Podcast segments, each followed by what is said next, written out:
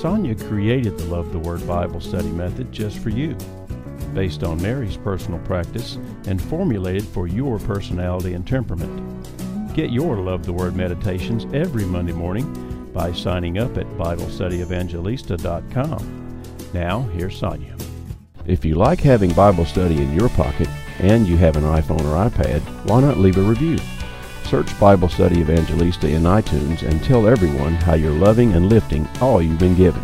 Here's Sonja.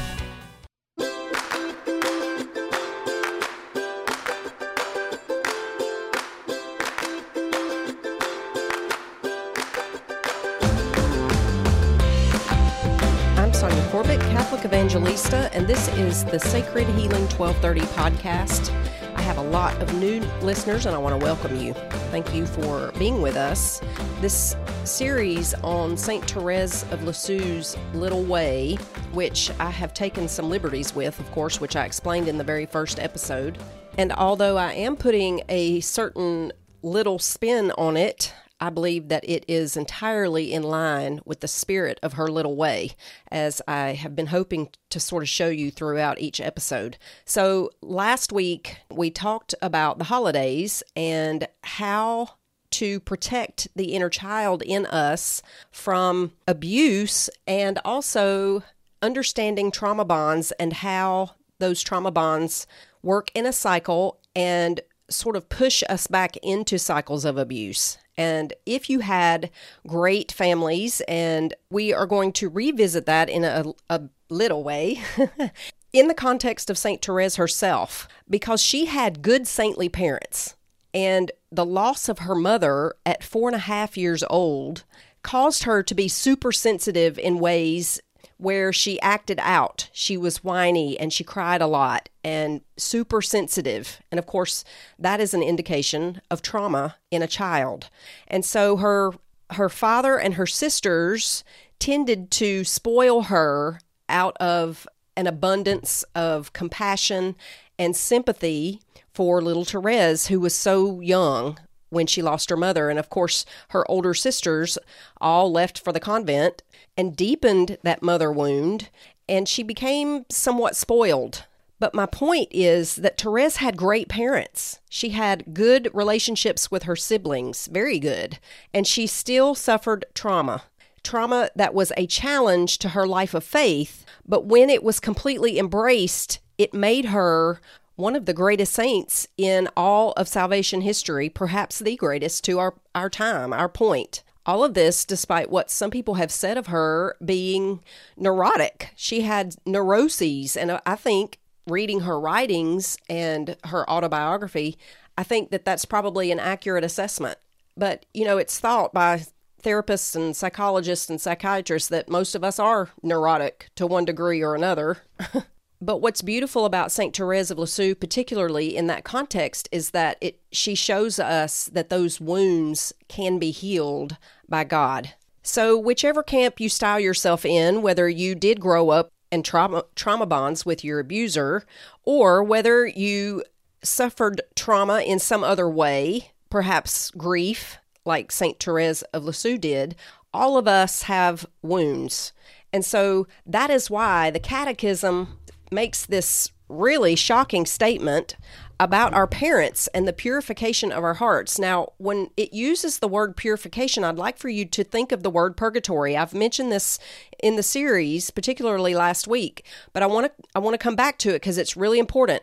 Purification or purging is where we get the Latin word purgatory in the scriptures the word is typically sanctification from a greek word but they they mean the same thing sanctification is this purgation of vice this healing that makes room for virtue. And the scriptures are clear that it's supposed to happen here, now, on earth. And the Catechism says this in the section on Christian prayer, particularly the Our Father, it says, Before we make our own this first exclamation of the Lord's Prayer, we must humbly cleanse our hearts of certain false images drawn from this world. So, right off the bat, we can't see God and exclaim that He is our Father, our Heavenly Father, with this certain love that we should have for Him until we have humbly cleansed our hearts of certain false images from the world. And it goes on to explain those. Humility makes us recognize that no one knows the Son except the Father, and no one knows the Father except the Son, and anyone to whom the Son chooses to reveal him.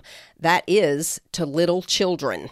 So, if you have difficulty seeing God as a loving Heavenly Father, if you see Him as remote or distant or uncaring or a taskmaster or harsh, those sorts of images have to be cleansed. Those are images from the world.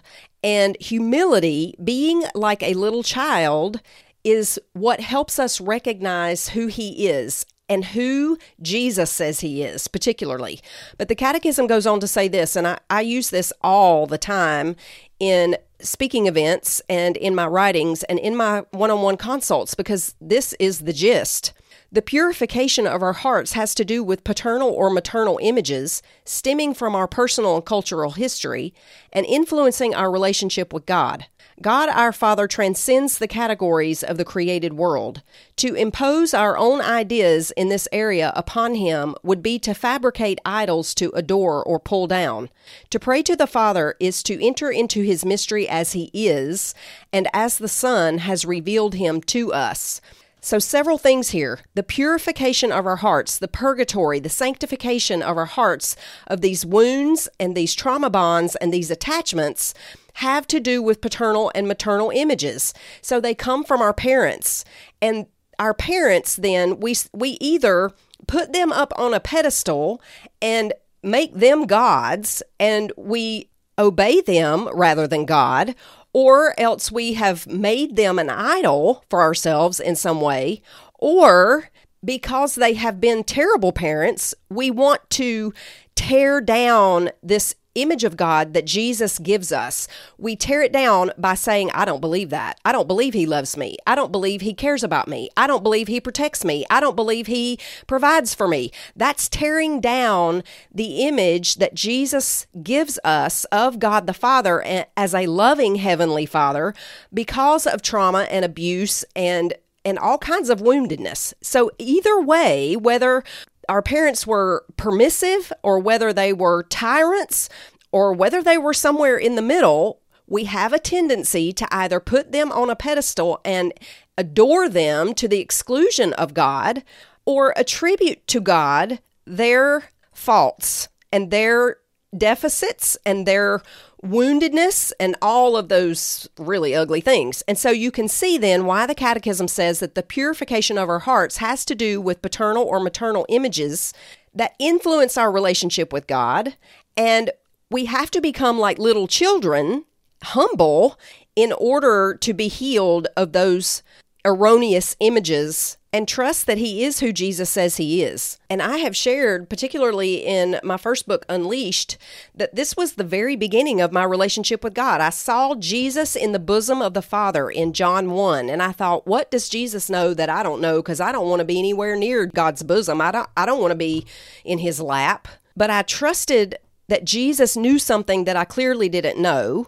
I trusted what the Word said about God and what Jesus shows us about God.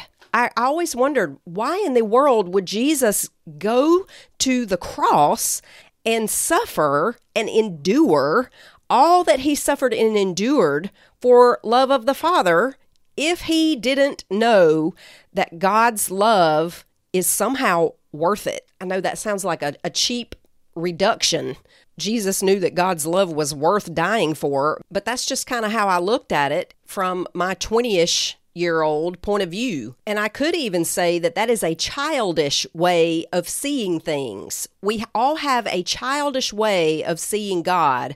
And Jesus calls us to childlikeness. And he talks about that in Matthew 18, which we're getting to, I, I think, today. But childishness is petty. It sees God as petty. It sees faith as petty. It sees the church as petty. Childlikeness, though, is that wonder, that trust, that simplicity that Jesus is speaking of, particularly in Matthew 18. And St. Therese of Lisieux exhibits that sort of childlikeness. She left her childishness behind and instead she embraced the childlikeness. Now, I mentioned in the first episode of the series that St. Therese of Lisieux's mother died of breast cancer. And spiritually speaking, breast cancers and other female issues indicate mother or other woman wounds. So, a sister, an aunt, a grandmother, those sorts of female issues usually indicate spiritually some sort of female wound. And so it's likely that Therese's mother, Zélie, may have had her own mother wound. And of course, Therese herself, having lost her mother so young, and then her sisters leaving for the convent. Now, it's not true that they abandoned her, of course not, but a child will feel it that way, whether it's literally or logically or rationally true or not, doesn't matter to a child. They feel it a certain way. And Therese would have felt abandoned by her mother and her sisters.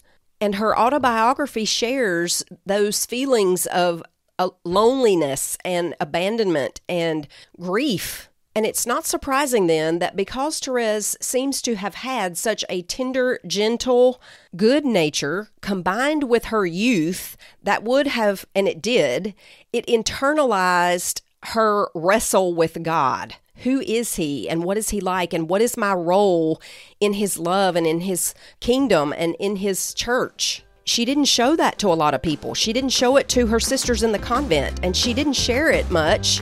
And if we hadn't had her autobiography, most of it would have been completely lost to us. We wouldn't even know it.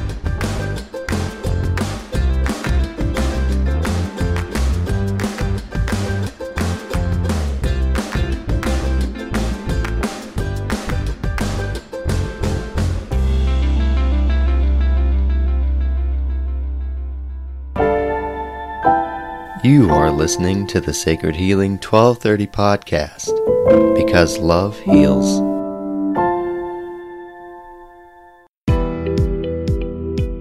Aren't you tired of all the ugliness on social media? You need a faith community that nurtures you and helps you heal. Visit BibleStudyEvangelista.com and click Community on the menu, or scroll down to the radio notes and click the link to the Sacred Healing 1230 community You'll find monthly coaching calls for one on one consultation and masterclass participants, live healing prayer streams, a monthly Bible study, prayer intentions and intercessions, love the word takeaways from the daily readings, and poignant shares of our victories and struggles. We're waiting for you. Are you coming? Did you know you can get Bible Study Evangelista radio notes and podcasts delivered to your inbox every Monday morning? Redeem your Mondays. Join thousands of your fellow listeners by subscribing at BibleStudyEvangelista.com. Now, here's Sonja.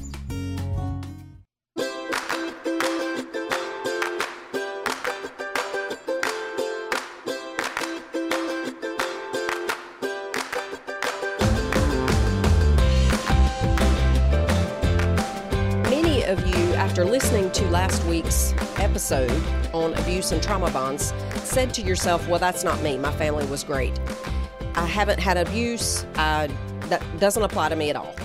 And if that's you, I want to ask you something because sometimes when we have, like Therese, that simple good nature, that tenderness and gentleness of personality and temperament, the abuse occurs interiorly, does it not? If the definition of abuse given by that study that I posted last week is that emotional abuse is any non physical behavior or attitude that is designed to control, subdue, punish, or isolate another person through the use of humiliation or fear, what I would ask you is do you abuse yourself interiorly in these ways in order to please and placate the people around you, particularly your mother or your father, your family, or those with whom you are closely related, or your friends, or perhaps coworkers, the people around you though? Do you use abuse interiorly to force yourself to control your emotions, to subdue your actions, to punish yourself, to isolate yourself through humiliation or fear, which usually is a cover up for shame and guilt. How often do you use shame and guilt to make yourself do things that you either know are not right or know are not fair in order to please other people? You use shame and guilt to make yourself do things to please other people or to placate them so that they'll like you, so that they'll love you, so that they'll spend time with you, so that you're not abandoned or lonely or those kinds of things. Now, the outward expression of that is people like me who are super passionate. And so all of their emotions come out, all of that strength of emotion comes out on other people. So we're the outward abusers. We use manipulation and yelling and silent treatment and throwing and breaking things to sort of manipulate and control the people around us. But those who don't have that sort of outwardly strong, passionate personality, those who are more interior, those who are more introverted, more gentle, those are the, the people who most often abuse themselves so that they remain docile so that they remain pleasing to the people around them because they don't want conflict, they don't want confrontation. And so those people are the people who enable people like me when I had the anger problem. So, do you force yourself out of fear of not being liked or loved to go along with actions and relationships that are destructive? Emotionally, spiritually, physically, or intellectually? Do you lie to yourself, manipulate yourself, shame and guilt yourself, force your body to do the boundary setting for you through sickness or fatigue or something like that? And then when it has done that job separating you, then you're isolated. So you're punished. You're punished either way, right? And if we have an outward sort of aggressive personality in this kind of emotion, we know better. And so we may rein that in after we've learned a little better and we're following God. We realize, well, we can't go around exploding on people so we begin to internalize it more like the good-natured people who who pretend then and they they gather all this resentment and bitterness because they're stuffing the emotion and those people like me who are outwardly aggressive then you learn not to do that but then you go to the the opposite extreme and then you pretend you're not emotional at all when we need some balance. And that's exactly why we're looking at Matthew 18 because the overview the main point the main takeaway of Matthew 18 is that in my estimation, I think that Matthew 18 is probably the best chapter in the scriptures on boundaries and how to erect good, healthy boundaries than anywhere else in the entire Bible because it talks about interpersonal relationships. It's not like just like the Ten Commandments where do this and don't do that. And it does include interpersonal uh, uh relationships. I'm sorry, got tongue tied it does later on when it talks about honoring your father and mother and it talks about your your relationships with other people. We don't steal, we don't kill, we don't envy, we don't covet. But what I love most about Matthew 18 is that Jesus is not calling us to be a doormat. And in fact, he makes setting boundaries with one another a hallmark of being little. Who are the greatest in the kingdom of, of heaven? They're they're vying for position. Who's the greatest? And Jesus says, unless you are converted and become as little children. And then he goes on to talk about all these boundaries. And he shows us that true humility is accepting correction, offering correction, and forgiving offenses. But he does so in the context of Christ followers. So there's a distinction that comes out, particularly in the commentaries by the church fathers, by way of which they reserve this boundary setting for Christian brothers and sisters only, and everyone else is consigned to a different group and a different way of treating them, which I promise we'll get into. But it's important to just look at Matthew 18 from a bird's eye view. It's about boundaries. And we know that boundaries are of the Lord. He gave us the Ten Commandments and He gave us the Pentateuch or the Torah, the book of the law. So there are five books, according to Jewish tradition, that are dedicated to the law of God, which for us, you know, law is maybe a dirty word because it, it, it sort of brings with it this idea of justice and condemnation and accusation, perhaps, an indictment, and oftentimes even hypocrisy because the world uses this principle against us and we don't know any better, so we capitulate to it instead of understanding what Jesus is teaching here and how to employ these, these boundaries for the good of our inner child and our families and our church. So I hope after a, a, really good explanation of Matthew 18, you're going to stop falling for this this worldly objection to calling out sin and this worldly demand that we be tolerant of absolutely everything. I hope you're going to set that aside when this is this understanding of Jesus' teaching here is complete for you again, that sort of reticence or resistance to or abdication of setting good boundaries usually comes from a false sense of guilt and shame. The forehead is the seat of shame in the scriptures. It is thought by some rabbis that the mark of Cain was something, a, a particular mark or something on his forehead. But we have a really clear of this in Exodus 28, verses 36 through 38. And before I even mm-hmm. get into that, I want to make a distinction here. I mean, we would think to ourselves, well, I am guilty, so therefore I should feel shame and guilt. And perhaps that's true that you are guilty. However, shame and guilt come from the enemy. They're loaded with condemnation and judgment in the sense of you suck, you are bad, you are terrible. You aren't worthy. All of this condemnation and, and accusation, shame and guilt are just loaded with that. That doesn't come from God. Contrition comes from God. And this isn't a Sonyaism, this is scriptural. Romans 8 1 There is therefore now no condemnation to those who are in Christ Jesus. There is no condemnation. The Apostle John records Jesus' words. He says, For God did not send his Son into the world to condemn the world, but that the world through him might be saved. He who believes in him is not condemned. But he who does not believe is condemned already, because he hasn't believed in the name of the only begotten Son. And this is the condemnation that the light has come into the world, and men loved their darkness rather than the light, because their deeds were evil. Everyone practicing evil hates the light and doesn't come to the light, lest his deeds be exposed. But he who does the truth comes to the light, that his deeds may be clearly seen that have been done in God. And so, what he's saying there is there is no condemnation for those who who continue to go to God for their healing and their cleansing and the truth. It's the evil who don't do that. It's the evil who practice their sin in the darkness and will not come to God for the truth of the light and the healing of the light. But the salient point is there is no condemnation. So condemnation does not come from God, it comes from the enemy. Contrition comes from God. Contrition says, man, that was bad. I, I need to not do that anymore. It's detached, it's emotionless, it has mercy behind it. It pushes beyond the truth of the wrong toward the mercy of God. We saw that in our Holy Spirit series that the Holy Spirit always pushes us beyond this the truth of the the wrong to the mercy of God. And there is no condemnation.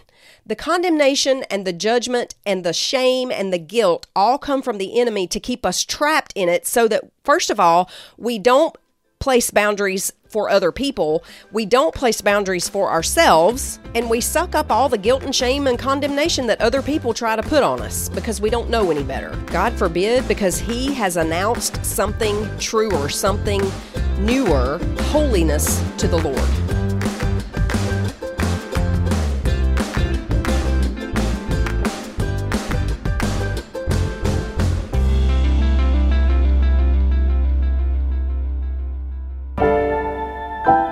You are listening to the Sacred Healing 1230 podcast because love heals.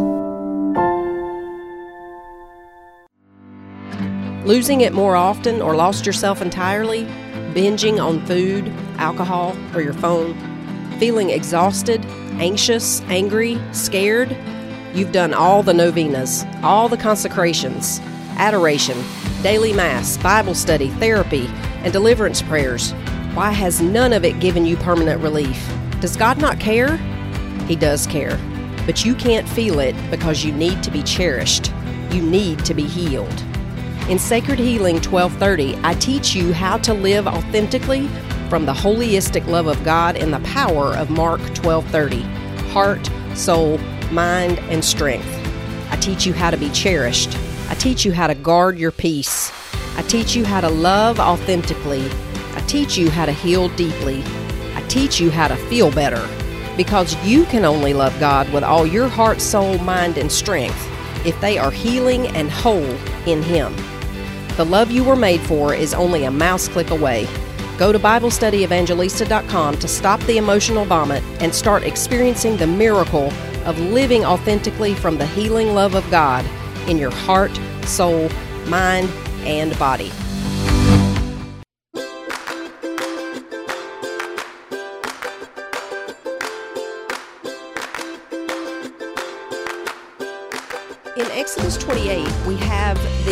Stipulation and the directions for the priestly garments for the Old Testament tabernacle and the priesthood in that Old Testament tabernacle. So that's the context.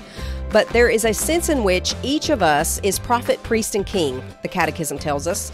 And so each of us has a certain type of priesthood. It's a lay priesthood, obviously, if we're not actually ordained priests. But look at what it says of the priest. You shall make a plate of pure gold and engrave on it, like the engraving of a signet, holiness to the Lord. And you shall put it on a cord, that it may be on the turban. It shall be on the front of the turban, and so it shall be on Aaron's forehead, Aaron being the, the high priest that Aaron may bear, bear the iniquity of the holy things which the children of Israel hallow in all their holy gifts, it shall always be on his forehead, that they may be accepted before the Lord. So the high priest's turban was made of white linen, and there was a gold plate engraved with the words Holiness to the Lord that rested on his forehead. And it basically means that before the Lord, he is holy there's a context here. It also actually indicates that the gifts that the people bring are only going to be acceptable when they're presented through the mediation of a, a priest which I find particularly interesting coming from a non Catholic background because, you know, there is no other mediator, they all say. And yet, here, again, in, in so many places, but here it is specifically or explicitly that they have to bring the gifts to the priest and they're not holy unless the priest offers them on their behalf because he is holy before the Lord. So that's a, a digression there. But my point here is that as a kingdom of priests, we are all a type of prophet, priest, and king. And so we all have a certain mark, we could say, on our forehead, which is typically the seat of shame, but it has been made holiness to the Lord. Now, bring that forward into the church. How is that true? Because Jesus bore our guilt and shame because he is our high priest. He brings all of our offerings and all of our gifts, and they go through him and his sacrifice because he bore our guilt and shame. And because he bore our sh- guilt and shame, we no longer have the condemnation that we deserve. There is therefore now no condemnation for those in Christ Jesus, Paul says. And so that that guilt and shame that you use to abuse yourself, to force yourself to do things that you know inherently are destructive or even sinful by enabling other people or tolerating their sin out of a fear of being unliked or unloved or abandoned or rejected, those, first of all, that guilt and shame is false. You are holiness to the Lord. And so Jesus teaches in Matthew 18 this law of boundaries. Now, every single time I teach on boundaries, there are people who who come to me and they present me and they actually do this to Jesus too, we're going to see in Matthew 19. But people always ask me they they give me these specific situations and they want me to to tell them you know, what kind of boundary do I put up in this sort of situation? Now, I do talk about those in one on one consults, but as a rule, Jesus didn't get that specific. Why? Because the Holy Spirit is your rule of life. Your the Holy Spirit is your discernment. He is your wisdom. And the fact is, God wants us wrestling with these kinds of issues. Why doesn't He poof this person out of your life because you need to learn how to put good boundaries in place because you're not going to heal deeply if he just poofs that person away. You need to learn something really, really important and something very deep. There's a wound there that God is trying to get at. And so he allows these relationships to stay until we get a belly full, until we, we discover that it's so painful. We cannot any longer tolerate the way it feels and we start wrestling with what is the right thing to do, the godly thing to do, the biblical thing to do. How do we deal with these people? And the entire chapter 18 of Matthew and even part of 19 shows us this teaching on boundaries is sort of like stages. We have these three stages. There is a total separation, and then there is a confrontation. And I, I don't mean to do all these shuns, but they sort of just all came together. And in the confrontation, that there can be mediation and then either restoration or elimination. And then the third stage is forgiveness. So, separation, confrontation, and always forgiveness. That's sort of the overview we see of Matthew 18 and a little bit of 19. Jesus teaches, and he's teaching in the context of two illustrations with children. He says at the very beginning of 18, when they ask him who's the greatest, he brings a child into the center of them and he says, Unless you are converted and become as little children. What is he saying? Unless you learn how to accept correction, how to offer correction, and how to forgive offenses, you cannot be part of the kingdom of God. You can't be childlike. You can't be great in the kingdom of God because the people who are great in the kingdom of God are humble. They accept correction. We can't be upset when people correct us.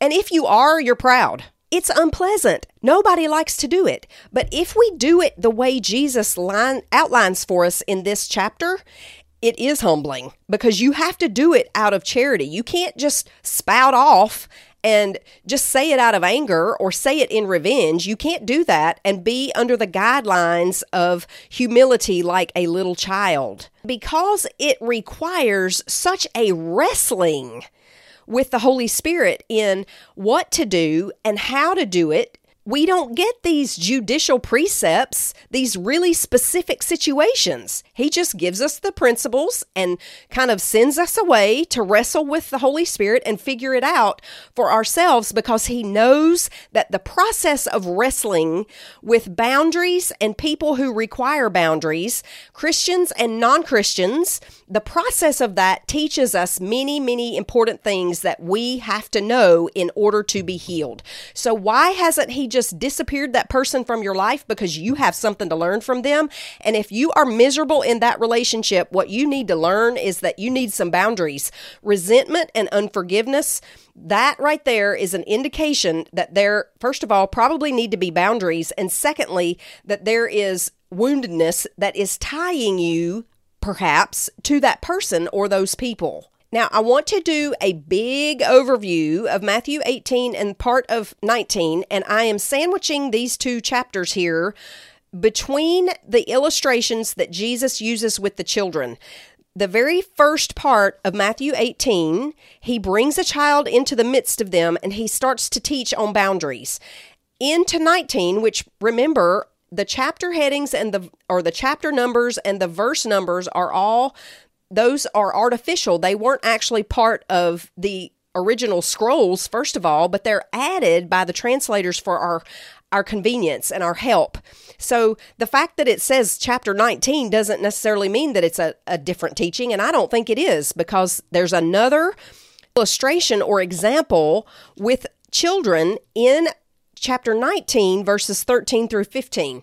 And so I am including that bit of 19 and everything between these two illustrations that Jesus used children to sort of make his point. Because this is about the little way of childhood. It's about the difference between childishness and childlikeness.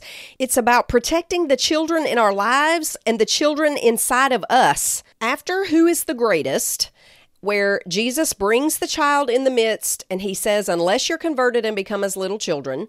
The next section, Jesus warns of offenses and he talks about the necessity of separation. We'll get into that in detail. I'm just doing the overview. The next section is do not despise one of these little ones. And then he talks about the lost sheep.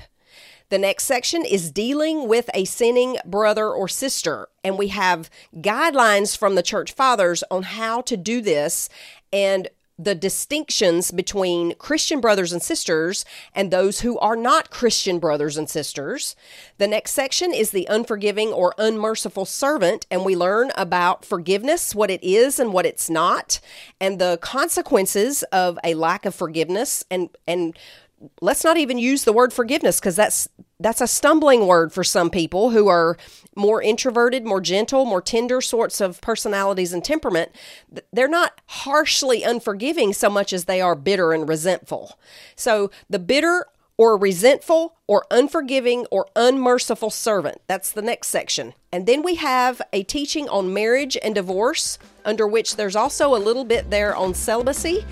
And then in that context, we're going to talk about parenting, how to parent, how to how to place that number one thing in the top priority that will help guide your parenting and help you pass along the values and the things that are important to you to them in a way that's effective and lasting and permanent.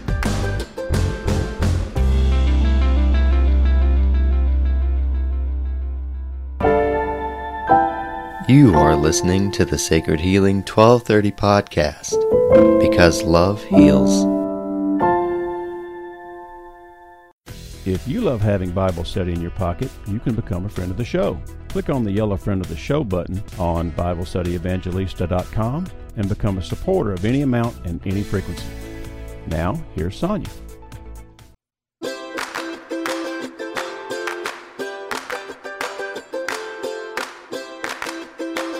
I'm just going to go ahead and tell you that this is going to be so difficult for some of you. You're you're just not going to do it. You're not going to believe how the church fathers interpret this next passage. We've already looked at who is the greatest. We've looked at the fact that we have to be converted and become as little children. We know that the context shows us that we have to be humble. We have to be simple. We have to accept correction. We have to offer correction and we have to forgive. Those are the hallmarks, according to Jesus in this passage, for what it means to become as little children in its most basic way. He's talking about boundaries. Jesus called a little child to him, set him in the midst of them, and said, Assuredly I say to you, unless you are converted and become as little children, you will by no means enter the kingdom of heaven. Therefore, whoever humbles himself as this little child is the greatest in the kingdom of heaven. And then he makes this statement Whoever receives one little child like this in my name receives me. And that really is the principle for the whole Little Way series because we're talking about literal children here the children in our families, the children, perhaps our grandchildren, perhaps our own, if you're a parent of small children or, or just children at home adoption actually particularly comes to mind, or having a large family, that comes to mind as well. If we receive little children, in his name we have received him. That is a big statement from Christ. And by extension, through the example of St. Therese of Lisieux, we are also including the inner child. Whoever receives the inner child like this in my name receives me. What is like this? Well, literally, it means the child that's standing right in the midst of them. But it also means, it could mean what he's about to say. Whoever receives the little child like this in my name receives me. And then he goes on to warn of offenses. Now, this section, these two sections of 18 are going to be the only two we're going to get to today. I can already tell. So I'm going to read this next section. Jesus warns of offenses. Verse 6, chapter 18, verse 6 Whoever causes one of these little ones who believe in me to sin, it would be better for him if a millstone were hung around his neck and he were drowned in the depths of the sea. Now, he's talking there about a custom, a non Jewish custom of drowning offenders. But when he talks about a millstone here, he's talking about the, the kinds of millstones that require a large beast to turn. So you're not coming back from this. If you get drowned with a millstone, you're you're not coming back from it. Now all of us with inner children who are in distress, we're saying that's right. How dare we be traumatized and abused and, and all that when we were young? And, and we may have this sort of accusation in our hearts, but we have to also remember that a lot of us are parents too. And if we cause our children to sin, then we ourselves are guilty. And so, again, we have to place ourselves in that childlike posture and just ask for forgiveness. We have to ad- admit that we have done wrong to God, especially, and even perhaps to the, the child, and ask for forgiveness and do penance. Because he says in verse 7 Woe to the world because of offenses, for offenses must come. And he's just saying that because of, of the fall, of concupiscence, of original sin. There are going to be offenses, but woe to that man by whom the offense comes. So, if and when we are guilty of offending the little ones, offending the child, whether it's a literal child or the inner child, then we are guilty. And he says, If your hand or foot causes you to sin, cut it off and cast it from you. It is better for you to enter into life lame or maimed, rather than having two hands or two feet, to be cast into the everlasting fire. And if your eye causes you to sin, pluck it out and cast it from you. It's better for you to enter into life with one eye rather than having two eyes to be cast into hellfire. Now, you're not going to like what the fathers say about this because they say unanimously that we must detach and separate from those who would cause us to sin. Those particularly, now he's the context here is Christian brothers and sisters that we must separate from relatives and friends, those parts of our natural family body. We must cut them off if they, who are Christian brothers and sisters, who are also relatives and friends, if they cause us to sin. This is a quote from St. John Chrysostom on this account, Christ, with great earnestness, commands us to cut with those most near and dear to us when they are to us the immediate occasions of scandal or sin. St. John Chrysostom is also the one who said about anger that he who is not angry when he has cause to be sins, because excessive patience is the hotbed of many vices and causes even the good man to do wrong. How does the good man do wrong out of excessive patience? Because he tolerates sinful behavior. He tolerates the sinful person, the sinful Christian, I should say Christian, because that's the context here. We're talking about Christian brothers and sisters. We treat non Christian family far differently than we do the Christian family. If you have a father, mother, sister, brother, aunt, uncle who claims to be a Christian, this is how you treat them. If they transgress against the inner child, if they transgress against a child, if they transgress against you, it says in these verses, he's Jesus talks about us. If your hand or your foot causes you to sin, and he's talking about those close members of the body, of the family. How do they do that? Because they sin themselves. Either they overdrink or overeat or are somehow caught in some sin that they want to drag you into, or they abuse you, or their passive aggression and manipulation and all of that passive sort of abuse boils you to the point where you lash out. Those can all be occasions of sin. But you don't need to tell me. You have the Holy Spirit. You know when those Christian mothers, brothers, fathers, aunts, uncles, friends have become for you an occasion of sin. And if they have, your duty, according to the church fathers and to Jesus, is to cut them off.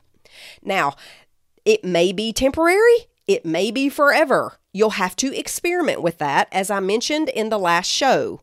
Jesus goes on to give us two more steps so that we can discern do we make this permanent or is it meant to be temporary in order to draw them to repentance and reconciliation? The separation is not meant as a revenge, and if it is, the church fathers say that you are guilty. It is for Christian brothers and sisters, family members, friends who are who need to be corrected and drawn back into a proper relationship with Christ, with his church, with us who are his church, And so we have to wrestle with this until we can come to that in our hearts, in the interior of ourselves, when we can truly extend this separation as a matter of love and not revenge, because we don't want to be guilty. On the other hand, Augustine, along with uh, St. John Chrysostom, Augustine in the City of God said that God punishes the good along with the bad for a time because the good have enabled and they haven't spoken out against the evil. So the longer we wait, the more we're going to suffer. A couple of interesting things about this passage from the Fathers. Origen says that the eyes here are the bishops and the priests because they have oversight over the church. And remember that Jesus is speaking here about Christian brothers and sisters. So the context here is the church, according to Origen. The hands are the deacons because deacons are the servants in the church. That's actually what the word means servant. And the feet are the lay people. That's one interpretation he gives it, but then he sort of brings it down to even our level where he says that the eyes are sins of sight. Those would be lust, covetousness, greed, those kinds of things, that the hands are sins in our thoughts and that the feet are sins in our actions. So he he kind of gives a couple of little interpretations there. Another thing he said in in the context of this casting out is that effeminacy is a deadly sin, which of course Paul says too. But the connection that Origen is making to the church is that if the bishops and the priests are sinning, then cast them out. If the deacons are sinning, cast them out, separate from them. If the lay person is sinning, cast them out, separate from them. And remember that this is the first stage. It's not necessarily permanent. The point is to bring about repentance and reconciliation with the church. So, how does this look practically? Well, if this person is a true Christian, the fact that you have separated from them will probably draw them to ask you why. And that's when you move to the second stage. So long as you have kept the stipulations that the fathers and Jesus himself insist on. The first being, well, Jesus says in verse 10, take heed that you do not despise one of these little ones. Now, we tend, when we have been hurt or offended, we tend to get angry. And in our anger, we retaliate by this separation. And if we have done that, we also typically have judgment and condemnation and accusation in our hearts. We despise them in our hearts. Jesus says you better be careful not to do that because their angels always see the face of God and the Son of Man has come to save that which is lost. So the point in separating them is so that Jesus, we pray, that the point is that Jesus will go and seek them. We pray that Jesus will go seek the one that is astray, the one that is lost. He promises that He will do that so long as we do not despise them and we're not doing this out of retaliation. Rather, that we are doing it with true charity and true love for our Christian brother and sister, father, mother, family member, or friend.